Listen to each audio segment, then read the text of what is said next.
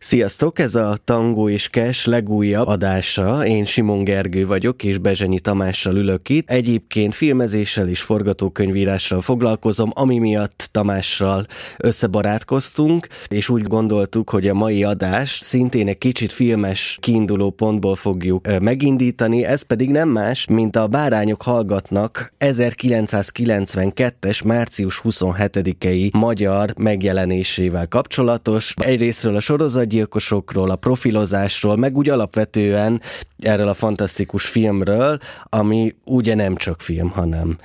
egyrészt könyv is. Jonathan Demme rendezte, és ugye Hannibal Lecter a popkultúra talán leghíresebb sorozatgyilkosáról fogunk most beszélni. Szia Tomi! Szervusztok, és üdvözöllek,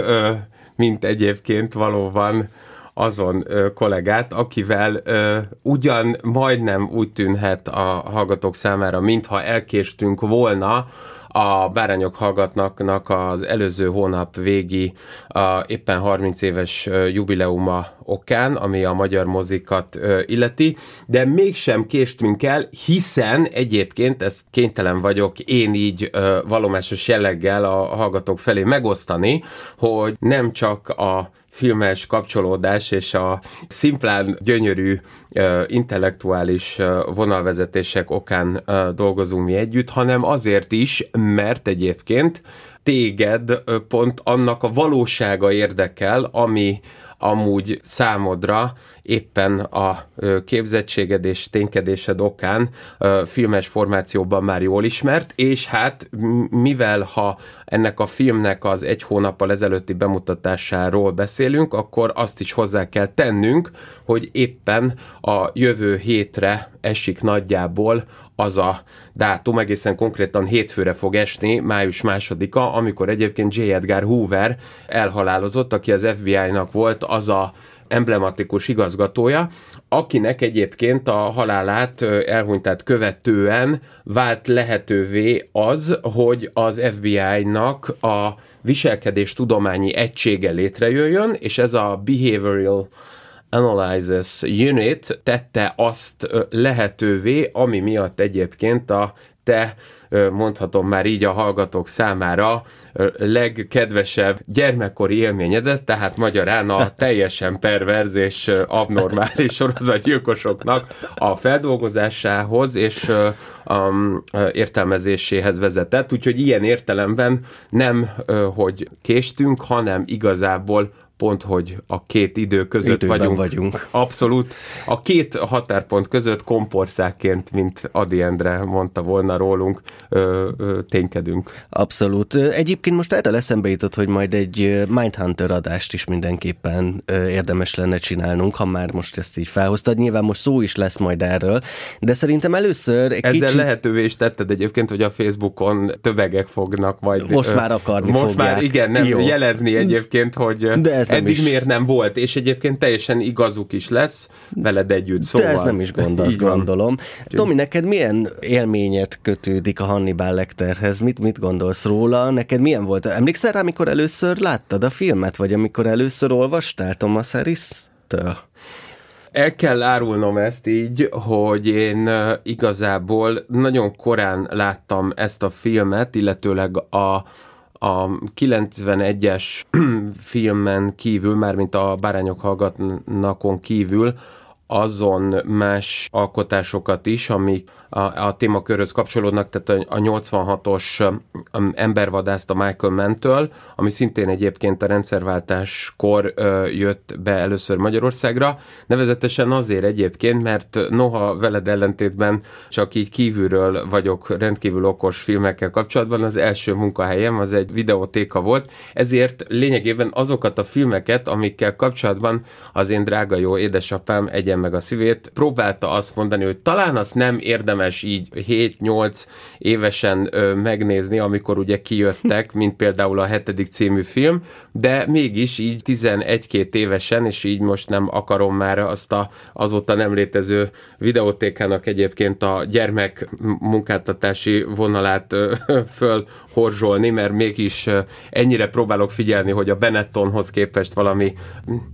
komolyabb érzékenységre tegyünk tanúbizonyságot, de minden, az, minden esetre és mindazonáltal én azt tudom neked mondani, hogy 99 és 2000 között láttam igazából éppen a nyolcadik osztályban való létezésem között.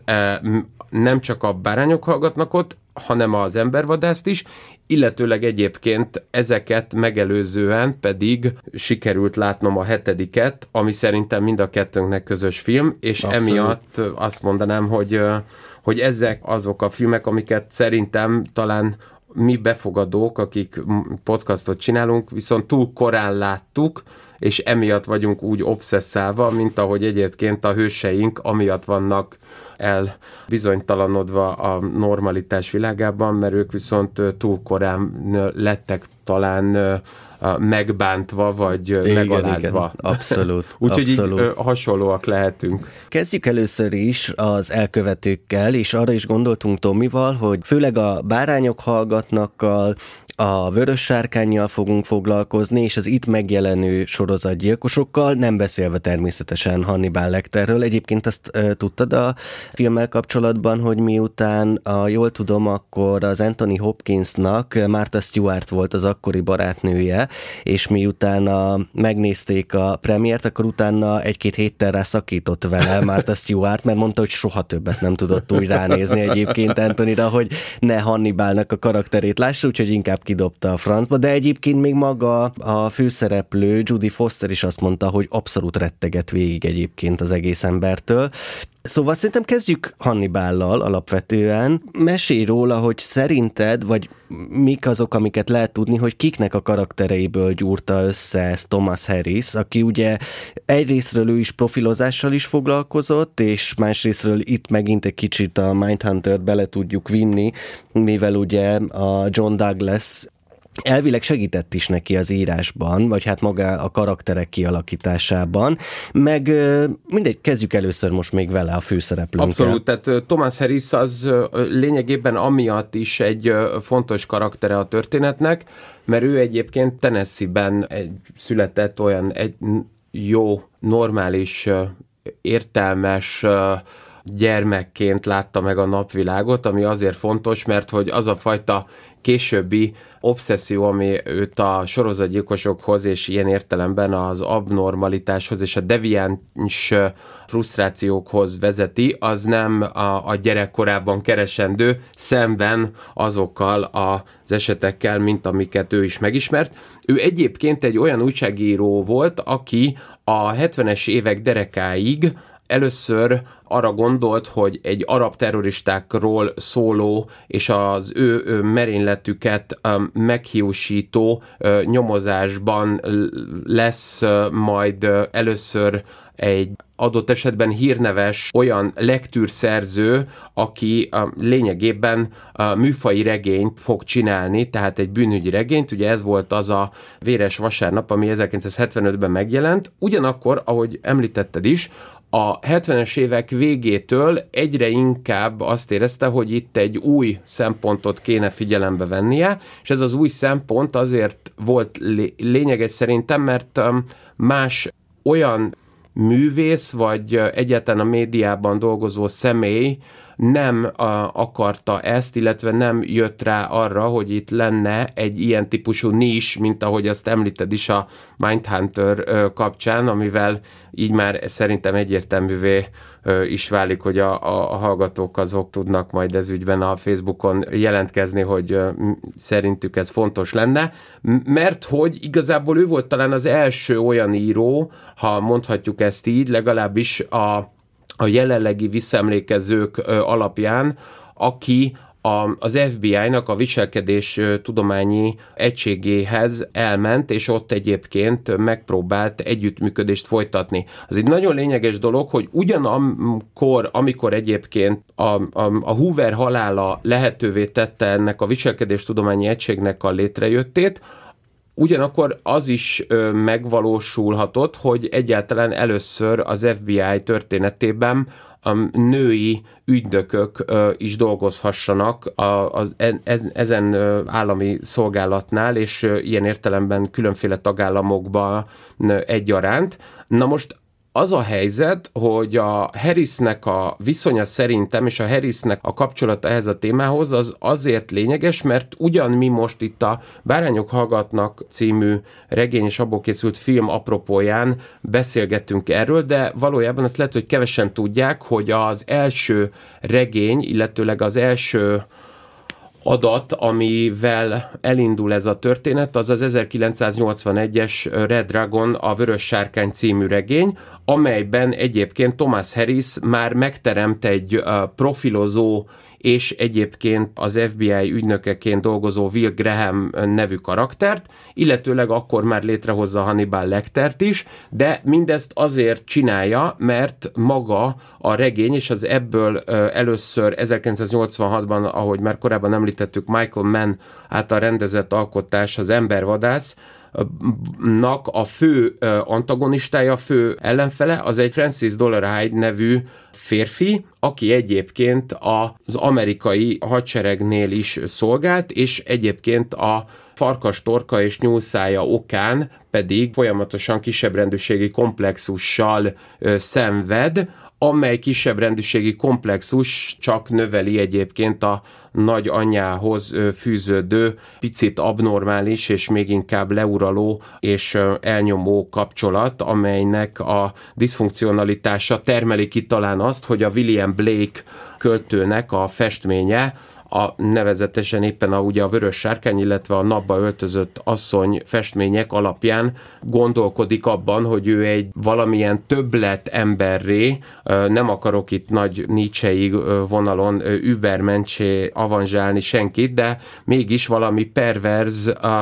plusz emberré, vagy szuperemberré próbálja magát formálni, és ezeket csak azért mondom, mert szerintem eredetileg, amikor arról volt szó, hogy Thomas Harris találkozott az FBI profilozóival, és ugye főként egyébként a, nem csak a később, vagy az általad is említett és később hírnevesé váló John Douglas-szel, hanem egyébként azzal a Ronald Resslerrel, akik egyébként működtették ezt akkor az egységet a 70-es évek derekán, hanem azokkal az emberekkel is találkozott, akik egyébként különféle államokban foglalkoznak sorozatgyilkos ügyekkel, úgyhogy én emiatt azt mondanám, hogy nem csak Francis Dollarágynak van egy valamilyen mixatúraként való értelmezhetősége, hanem igazából Hannibal Lecternek is, úgy, hogy nem akarom már azt így előre lelőni, de mivel a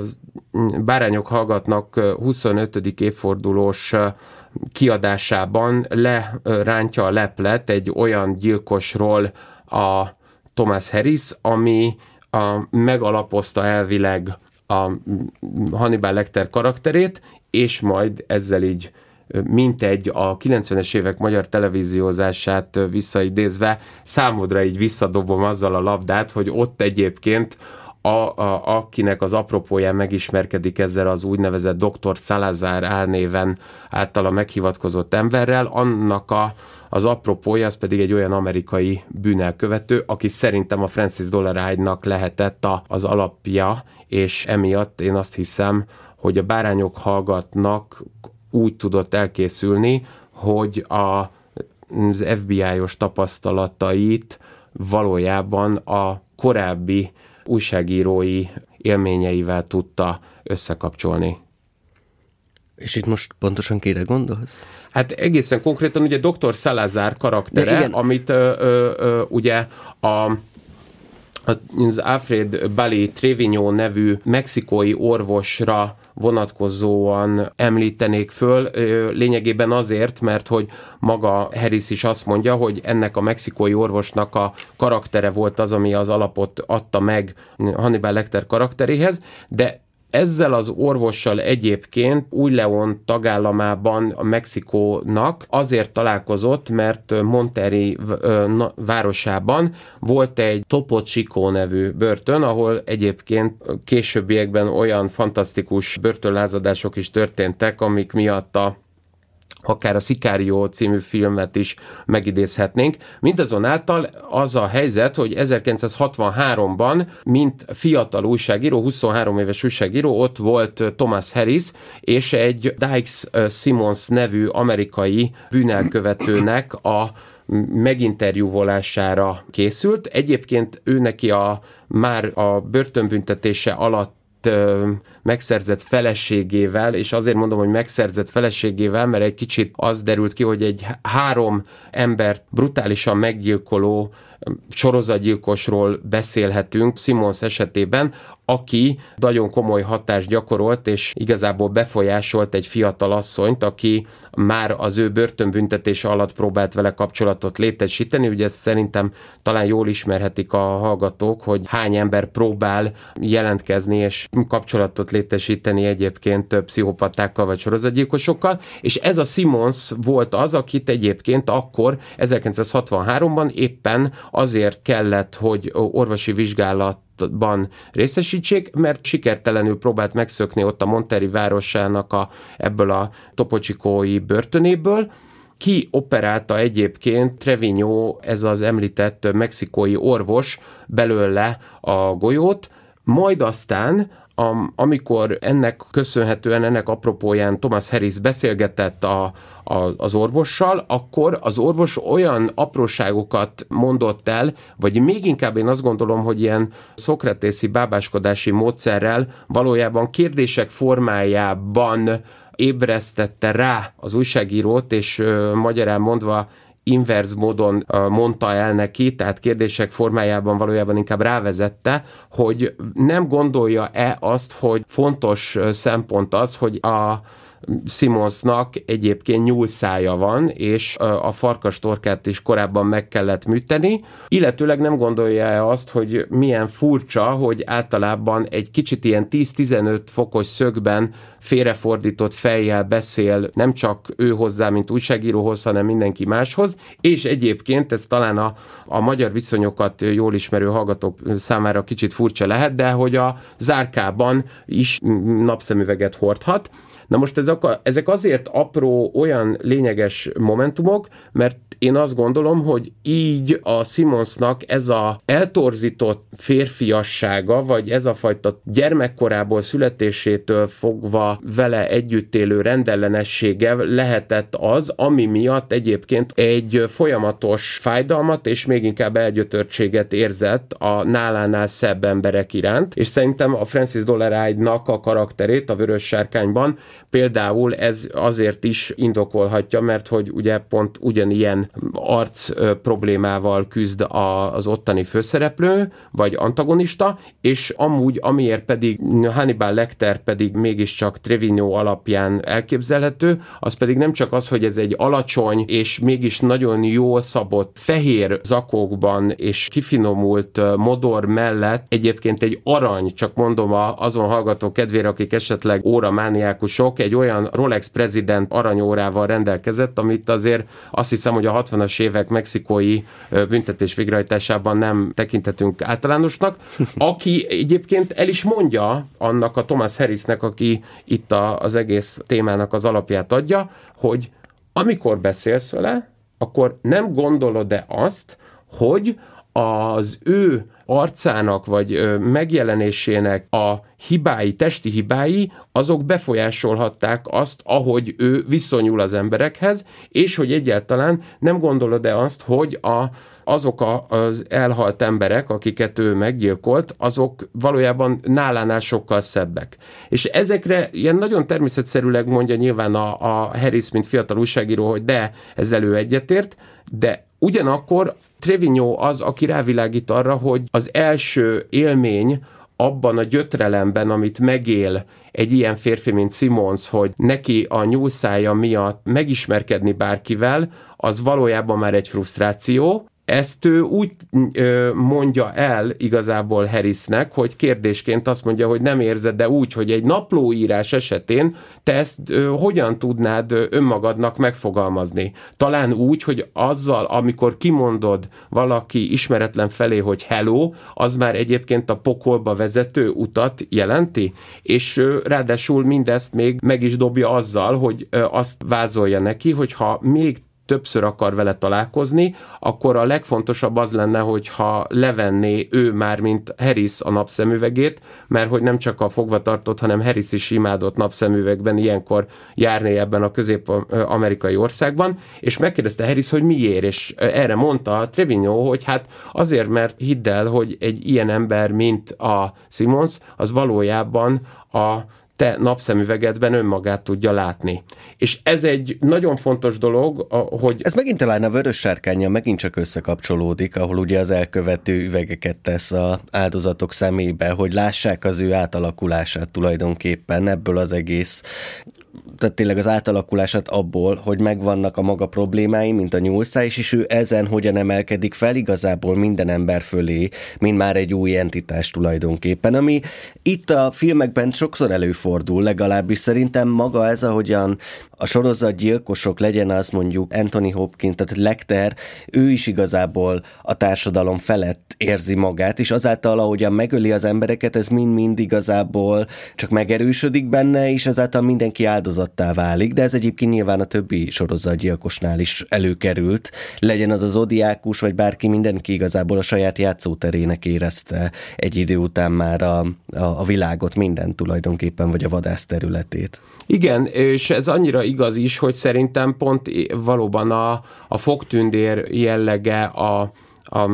Francis Dollaride-nak a Vörös Sárkányban, az, az valójában én, én is azt hiszem, hogy ebből a fajta frusztrációból fakad, amit te is mondasz, hogy, hogy igényli azt, hogy valaki figyeljen rá, valaki foglalkozzon vele. Viszont, és akkor most itt nyilván egy picit rá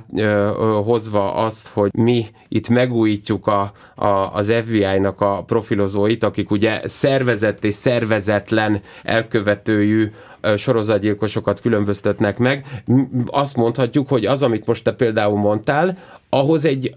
azt hiszem, hogy egy rossz családi háttér szükségeltetik, illetőleg egy olyan típusú a frusztráció, amelyben az egyén nincs jó összhangban önmagával. Viszont, ami nagyon érdekes, hogy Hannibal Lecter karaktere, és az ezen karakter alapjául többek között nyilván nem csak kizárólag, de többek között szolgáló Trevino esetében viszont azt mondhatjuk ennek a mexikói orvosnak az esetében, hogy ott nem látszódik ez a fajta frusztráció, ez a fajta belső feszültség, és hát egyébként ez, hogy ez nem látszódik, ennek az ékes bizonyítéka az, hogy maga Thomas Harris is a börtönből való távozás kor tudja meg azt, ahogy ezt egy börtönőr mondja neki, hogy ombre, ez nem az orvos, ez egyébként egy ö, szintén gyilkosság miatt itt életfogytiglani börtönbüntetéssel megküldött kolléga, és hát nyilván csak, mint börtön azért alkalmazzuk, mert valószínűleg kevesen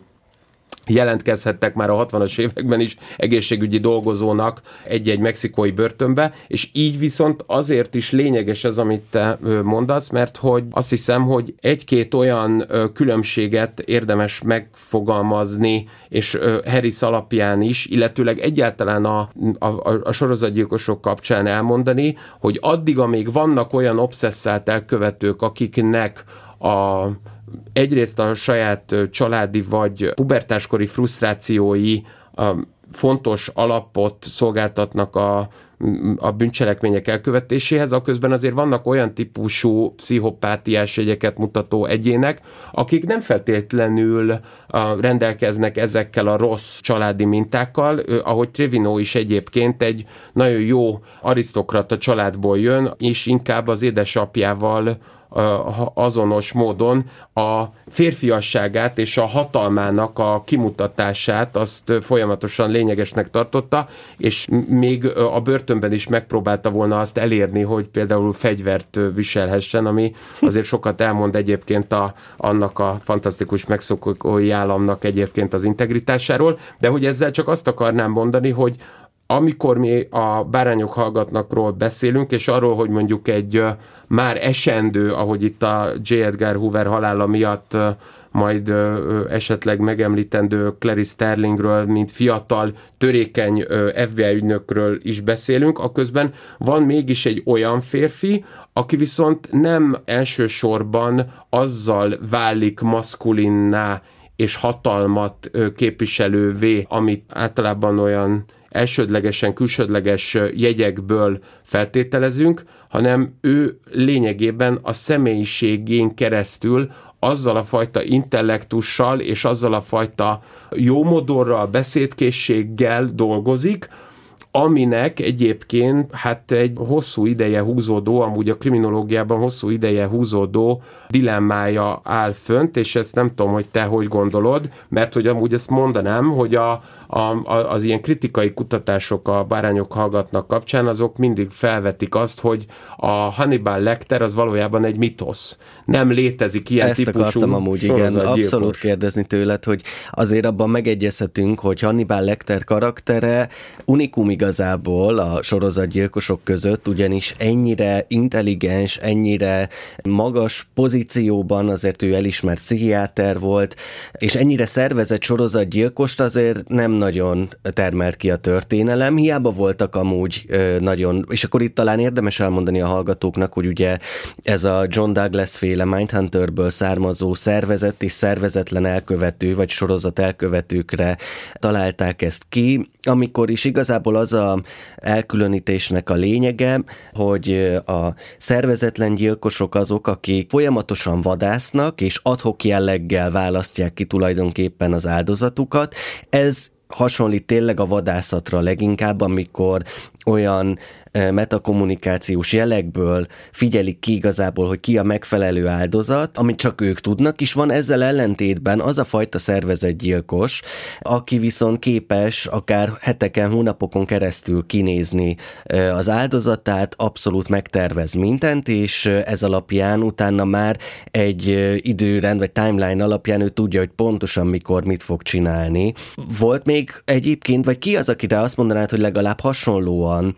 szervezet, vagy szervezetlen, mert szerintem azért a Lecter karakterében mind a kettő benne van. Egyet azonnal be is dobnék, aki szerintem nagyon-nagyon sok szempontból kapcsolódik ide, aki pedig nem más, mint Ted Bundy, aki egyrésztről a Buffalo Bill karakterében is megjelenik, másrészt az intellektusa, meg az, ahogyan egyébként az emberekkel bánik, az pedig egy kicsit Lectert idézi, legalábbis ez a lehengerlő személyiség. Ez azért fontos szempont a, a Bandi karakterének a kiemelése, mert valóban a bárányok hallgatnak szerintem a, az egyik ilyen alapvető fontosságát az adja, és ilyen szempontból fontos a, és lényeges, hogy a, a szervezett és szervezetlen elkövetőket így külön választottuk, és ezt köszönöm, hogy elmondtad, mert hogy így jobban látszódik az, hogy a bárányok hallgatnak, amiről most mi apropóként kiindultunk, abban lényegében a Baltimore-ban működő um, elmebeteg bűnelkövetők számára szolgáló börtön, illetve mentális betegek számára egyszerre kórházként is funkcionáló ilyen furcsa képződmény, intézmény az, ahol a Hannibal Lecter ugye egészen konkrétan tölti az életfogytiglani börtönbüntetését. Dr. Chilton igazságügyi szakértőként és pszichiáterként, mint igazgatója ennek az intézménynek, azt képviseli, aki stalker gondolkodva egyszerűen szereti és imádja az ilyen karaktereket, mint amilyen a Hannibal, ugyanakkor viszont nem tudja őket megérteni, és azon hallgatók kedvére, akik ugye adott esetben nem látták a bárányok hallgatnak ott, azoknak azt el kell mondani, hogy ez a Baltimore-i kórház-szerű börtön azért fontos a film számára, mert lényegében egy Clary Sterling, Jodie Foster, ahogy említetted, karaktere, mint fiatal FBI ügynök, arra van felszólítva a Jack Crawford nevű főnöke által, akit Scott Glenn játszik, és lényegében John Douglasből lett mintázva, hogy menjen el és töltsön ki egy kérdőívet a Hannibal Lecterrel, és egy, ez egy olyan lényegében sablon kérdőív, amit a legtöbb sorozatgyilkossal ki akarnak töltetni, de mondjuk az olyan intellektusok, mint amit mondasz, Lecter, azok egyébként ennek ellenállnak, és maga a film, mint történet arra az egész alapkonfliktusra épül, hogy miközben egy fiatal, még betanuló FBI ügynök nő felveszi a kapcsolatot egy egyébként, ahogy már ezt a mexikói orvos kapcsán beszéltünk, hatásmechanizmusokkal egészen jól élő Hannibal Lecterrel, Aközben ezt egy gyakorlati probléma miatt is meg kell, hogy valósítsák ezt az együttműködést, hiszen egy Buffalo Billként elnevezett sorozatgyilkos után ö, nyomoz éppen az FBI, és Buffalo Billt egyébként azért is használták az, a film szerint a, az ügynökök ö, és a rendőrtisztek, mint becenevet, mert hogy csak akkor jön szerintük hangulatba, akkor jön igazából férfias hevületbe, amikor nyúzni kell. Mert hogy a Buffalo Bill karaktere, ez egy olyan személy, aki az általa elrabolt, és azok a, azon elrabolt fiatal molett lányoknak a jó pár napos kiész, kiéheztetése után nem csak megöli őket, hanem le is vágja, és nagyon szisztematikusan és hát eléggé precízős módon leszedi róluk a bőrt, utána motorolajja lesz még egyébként be is kenni azért, hogy a ruganyosságát megőrizze, és ebből szeretne magának varni egy olyan női bőrre épülő ruhát, amivel ellensúlyozni tudja azt, hogy nem tudja a saját maga önképe érdekében a nem váltó mújtétet megoldani, mert hogy nem engedélyezik számára azok a kórházak, ahol erre akkor lehetőség lett volna a történet szerint is. Ezzel azt akarom mondani, hogy amennyiben Hannibal Lecter karakterét én pont ezért emelném be a Trevinohoz kapcsolódva, mert ahogy te is mondod, nagyon kevés ilyen típusú a sorozatgyilkost látunk. Én azt gondolom, hogy Hannibal Lecter karaktere azért is furcsa,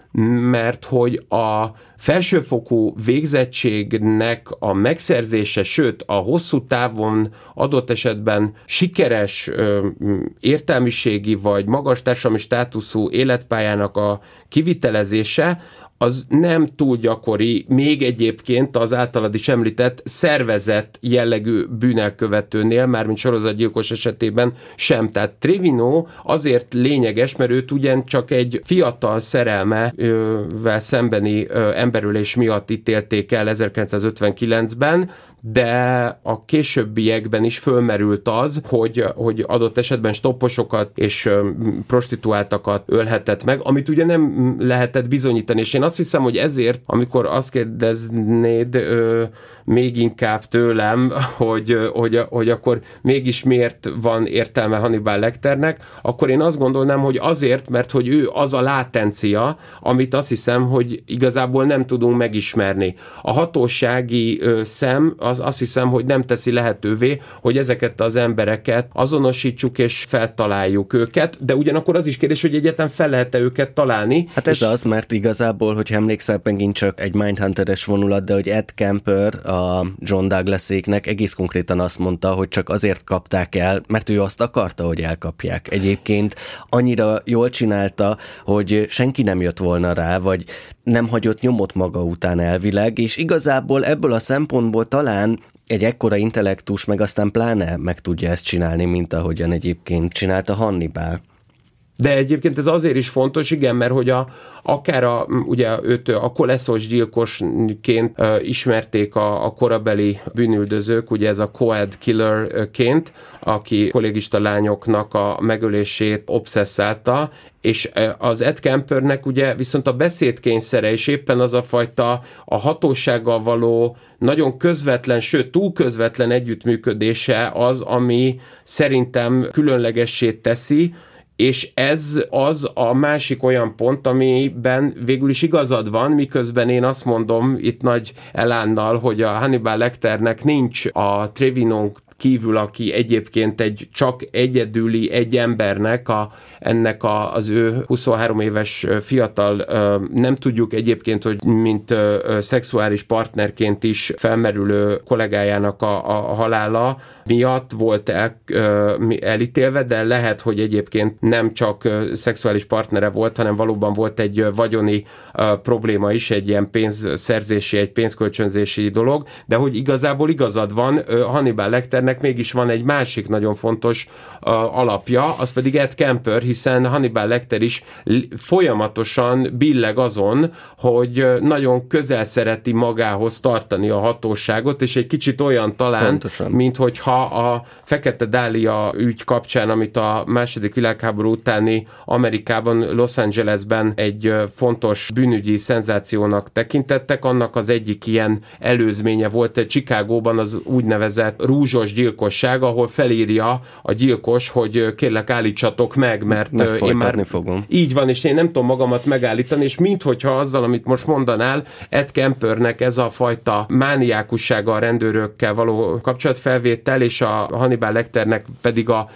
kvázi szakértői segítsége, az mint hogyha egy ugyanilyen segítségkérés lenne, vagy legalábbis egy felhívás keringőre, szóval arra, hogy egy macskaegér játékról legyen szó. Ez szinte megint csak az intellektusát egyébként még tovább legyezgette igazából. Ez inkább a vörös sárkányra vonatkozik szerintem, és van viszont a másik oldal, ami meg a bárányok hallgatnak, amikor ő már egyébként elítéltként van ugye ebben az intézményben, és úgy jön hozzá Jodie Foster, ami szintén ugye egy megtörtént esemény igazából, ami miatt megint csak a Ted Bandit kell visszahoznunk, ugyanis a Robert Keppel nevű nyomozó több felvételt is készített a Ted Bundyval, aki ugye 74 és 78 között, hát nem is tudom most így hirtelen, hogy hány hölgyet ölt meg, de 30, nem tudjuk, 30 amit nagyjából pontosan. gondolunk, de jó, Bár több ő azt állítja ez. egyébként ugye ilyenkor, hogy egy nullát még tegyetek mögé, Igen. ezt szereti mondani. Így van, így van, és hogy ugye aki után nyomoztak, az a Green folyó menti gyilkos volt, és ebben kikérte igazából Bandinak a véleményét a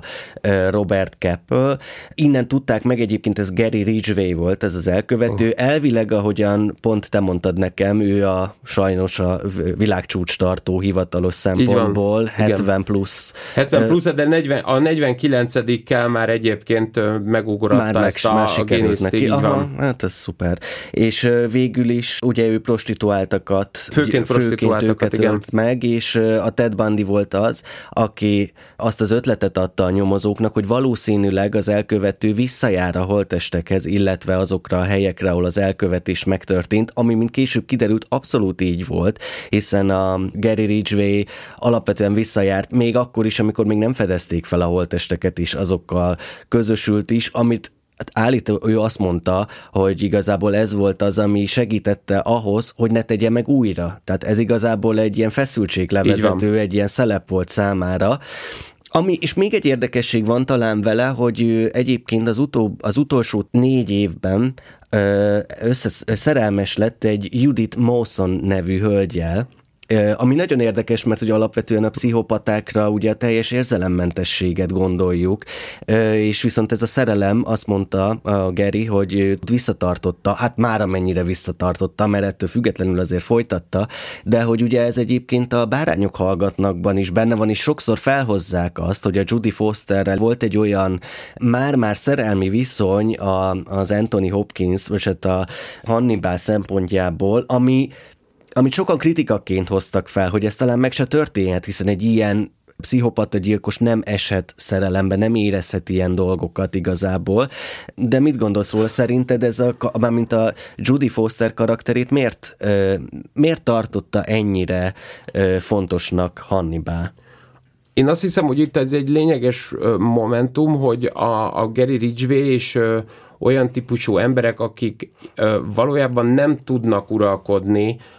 azon ösztönük fölött, hogy valamilyen időről időre, tehát ez az, ez az elhidegülés vagy cooling off periódusuknak a fenntartása vagy kinyújtása magyarán, amikor nem követnek el bűncselekményt, és alapvetően látszólag ugyanolyan normakövetők, mint az emberi társadalom tagjainak jelentős része, az, az nem hosszan fenntartható a részükről. Egyszerűen kényszerűen olyan működést valósítanak meg, ami, ami, ami adott esetben saját maguk számára rendkívüli veszélyeket jelent. És azzal, hogyha van egy olyan bűnelkövető, egy olyan sorozatgyilkos, akinél ez a típusú belső kényszer nem jól látható, vagy adott esetben nincs is, mert annyira tudatosan, annyira nagyon racionalizált módon ö, viselkedik, sőt, ö, leginkább azt mondhatnánk, hogy ahogy a Trevino kapcsán beszéltünk erről, hogy mint ö, mexikói orvosként a börtönben lényegében kérdésekkel elemzi a saját bűntársát, aki ö, hozzá hasonlóan emberülések miatt ül ott, akkor azt lehet mondani, hogy ez a típusú önreflektivitás az, ami esetleg ki hát jeggecesíthetne valami fajta szerelmet, de azért az való igaz, hogy nem csak, hogy a Thomas Harrisnek ez az elképzelése, ami a Bárányok hallgatnak folytatásában, a Hannibalban szerepel, hogy, hogy a Clarice Sterling szerelmes lesz a Hannibalba, az, az, az egy kicsit mesés, mert ugye az ebből aztán kés, készült Ridley Scott filmben is ez egy komoly probléma volt. Nem igazán tudtak menni sem a, a Déli, aki írta, és Oscar díjat kapott a, a, a Bárányok hallgatnak forgatókönyvéért, sem a Jonathan Demi nem tudott azzal együtt lenni, és azzal megbarátkozni, hogy itt van egy ilyen típusú szerelem. Szóval én inkább azt mondanám, hogy, hogy talán a magának a, a Hannibal Lecternek ez a fajta hatása, ami, ami adott esetben egy nőre tud gyakorolni, az maximum, csak hogy így a legújabb fogalmakat is behozzuk, ilyen szapioszexualitás. Tehát, hogy az a fajta nagyon komoly intellektus, ami adott esetben egy nőnek imponál. Viszont az általad korábban említett elkövetők, nem csak Gary Ridgway, hanem a Ted Bundy is, azok szerintem pont, hogy a Buffalo Billnek a, az alapjául jobban tudtak szolgálni, tehát ez a Ted Levine által alakított olyan bűnelkövető, aki a Bárányok hallgatnakban, ugye a, az idősebb édesanyja és egyetlen az idősebb nőktől való félelme miatt fiatal lányokhoz tud kapcsolódni, és azokat, azokhoz úgy kapcsolódik, hogy egyébként olyan emblematikus sorozatgyilkosokat, mint Ed Gein használtak föl a karakterének a megalapozásához, hogy, hogy a bőrt hogyan használja föl, ami ez valóban létezett Ed Gein esetében, illetve Ted Bundy pedig azért fontos ebben az esetben, mert a filmben és a regényben is egy szenátornak a lányát látjuk, ahogy elrabolja, és ott lényegében a furgonjába próbál látszólag törött karral berakni egy fotelt, és maga a lánya lesz az, aki segítséget ajánl neki. Igen, egyébként ez érdekes. Ted Bundy ö, csinált nagyon gyakran, sőt, Ted Bundy nem csak, hogy ezzel élt, hanem még a, a mankóján kívül, ráadásul egy Volkswagen bogárral dolgozott, szóval azt tudnám mondani, hogy azt hiszem, hogy az a fajta ö, szerelmi, vagy ilyen olyan típusú ö,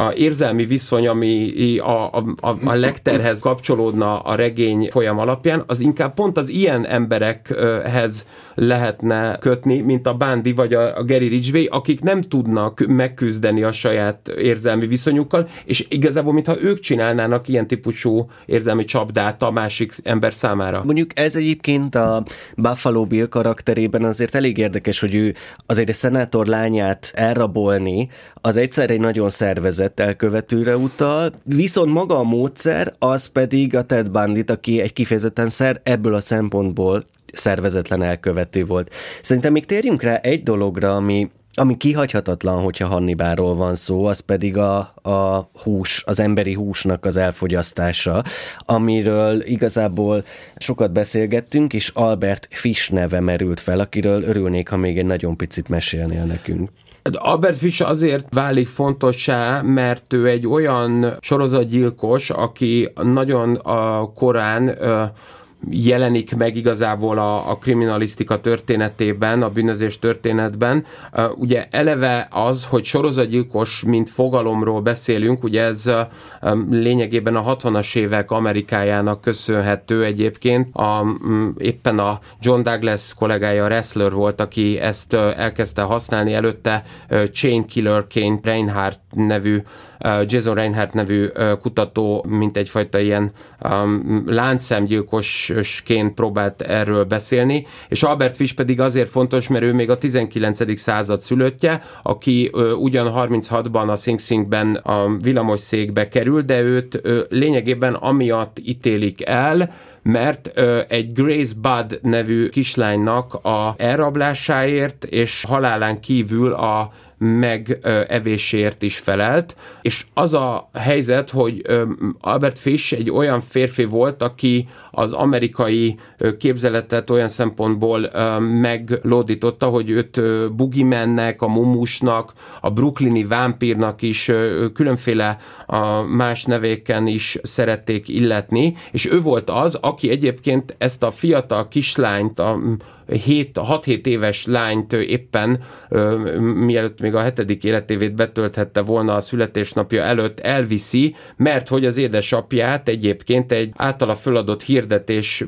kapcsán megpróbálja alkalmazni látszólag. De csak azért, mert valójában a férfit, aki a hirdetésre így jelentkezett, azt akarta megölni, és amikor ott van a férfinél, ott van a családnál, a bát családnál, akkor jön haza, akkor hozzák haza a kis Grészt, és akkor úgy dönt, hogy inkább mégis őt fogja megölni, és nem csak, hogy azra gondol, hogy őt fogja megölni, hanem még redesül arra is gondol, hogy őt akarja igazából hát egészen konkrétan megkóstolni, és ez pedig azért nagyon fontos, mert a, az az emberölés, amit ő így a Grace felé, és amiből ebbe, ez, ebből a szempontból bizonyítható ügy lett,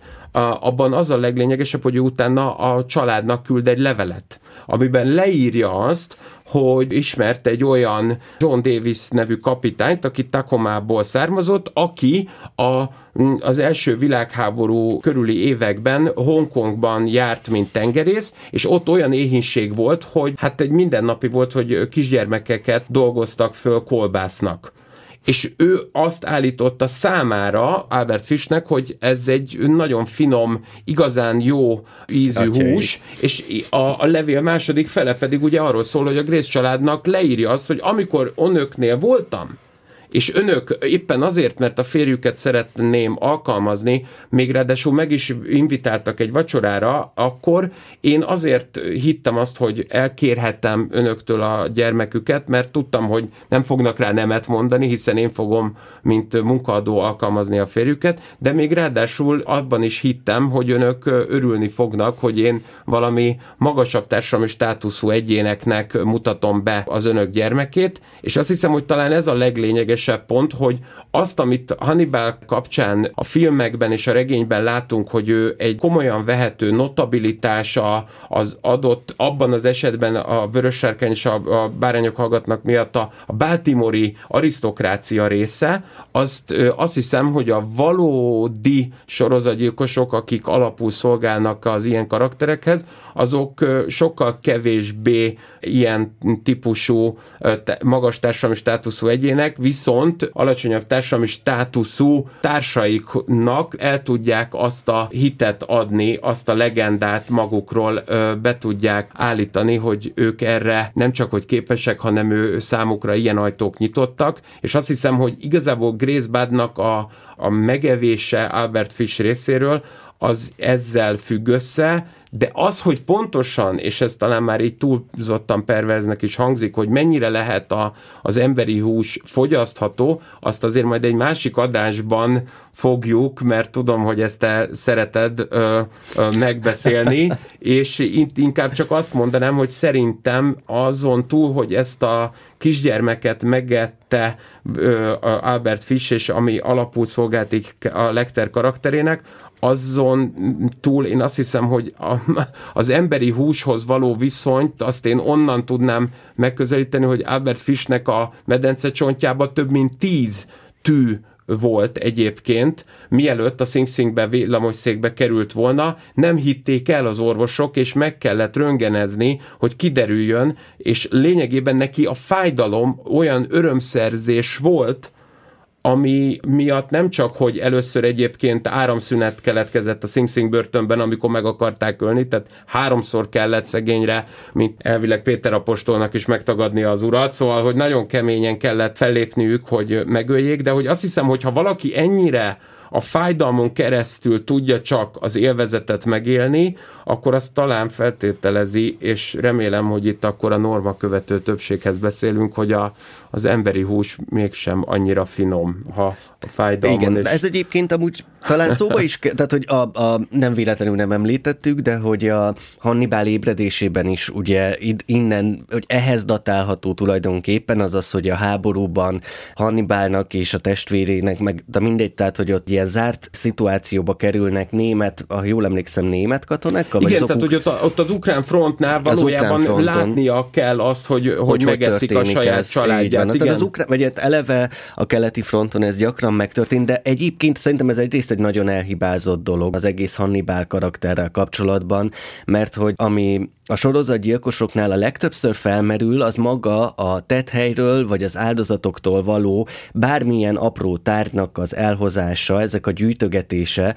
vagy pedig ugye, ahogyan a Green folyómenti gyilkosnál is visszamenni a tett helyszínére, mert ezáltal egy újra átélhetik magát azt az elkövetést, ezt a, magát azt a pillanatot, amikor kioltják az emberi életet, és ekkor egy olyan hatalom van a kezükben, ami, amit, amit keresnek talán valamilyen szinten szinten ezek a gyilkosok, mert más különben amúgy nincs meg ez a hatalom az életükben, legyen a szexuális frusztráltság, vagy más okból kifolyólag. Hannibal szerintem legalábbis hasonlóan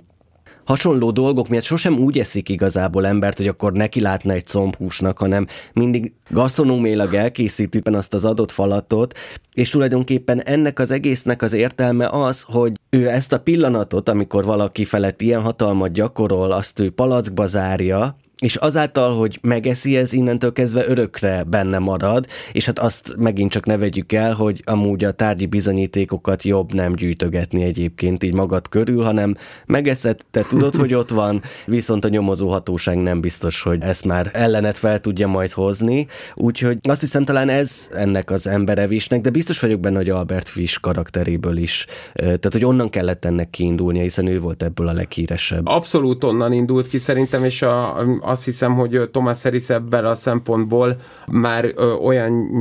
ö, durván lépett túl, ami se neked, se nekem nem tetszik. Ugyanakkor természetesen Dante-nak az Új Élet című versciklusában vannak azért olyan szövegek, amiket ö, mind a ketten, illetve pontosabban én neked köszönhetően imádtam meg. Ugye a Videcor Meum, ami latinul ugye a néz a szívembe a frázisként Patrick Cassidy-nek egy olyan álloperája, ami szerepel a Hannibal, tehát a Hannibal ébredése, mint előzmény mellett a, a, az utolsó és a, a Hannibal történetnek a lezárásául szolgáló filmben, ami csak azért lényeges, és azért említeném, hogy amennyire te azt mondod, hogy az már túlzottan elemelt, és már az nem tudjuk igazán kapcsolni, és valóban én is azt hiszem, hogy ott az a fajta háborús magyarázat az egy ilyen neutralizációs technika, amivel igazából értelmessé akarjuk tenni norma követő ember számára is, hogy valaki miért lesz gasztronómiailag egy nagyon elkötelezett híva az emberi húsnak. Aközben én azt hiszem, hogy pont ez a fajta hát lírai érzékenység, amit hm. viszont a Videkor Meum teremt, az nekem elfogadható, és ezt csak azért mondom, mert hogyha ezt a vonalat folytatjuk, ahogy azt hiszem, hogy folytatjuk, akkor pont ez a, az új élet, és itt a, a, a szívünkbe való belenézés az, ami azt hiszem, hogy még alapot szolgáltat arra, hogy a, a sorozatgyilkosok tipológiáját a Hannibalon keresztül értelmezzük, és hát én is csak remélem, hogy Albert Fish története az nem arra mutat rá senkinek, hogy, hogy érdemes lenne azt megkóstolni, amit vel inkább meg kéne tanulni együtt élni. Mert ugye, ha már a, a műsor elején beszéltünk arról, hogy számodra is fontos a hetedik című film, Abszolút. akkor csak ö, ö, szerintem így mondhatjuk a hallgatók felé is, hogy Somerset nyomozó azt hiszem azt mondaná, hogy hát igen, mert a szeretet az alapvetően munkával jár, törődéssel, az nem magától értetődő, és hát sokkal egyszerűbb, igen, nyilván brutálisnak lenni. Így van. Köszönjük szépen mindenkinek, aki meghallgatott minket, nagyon köszi Tomi mindent. Nem sokára jelentkezünk a következő adásra. Sziasztok! Szervusztok!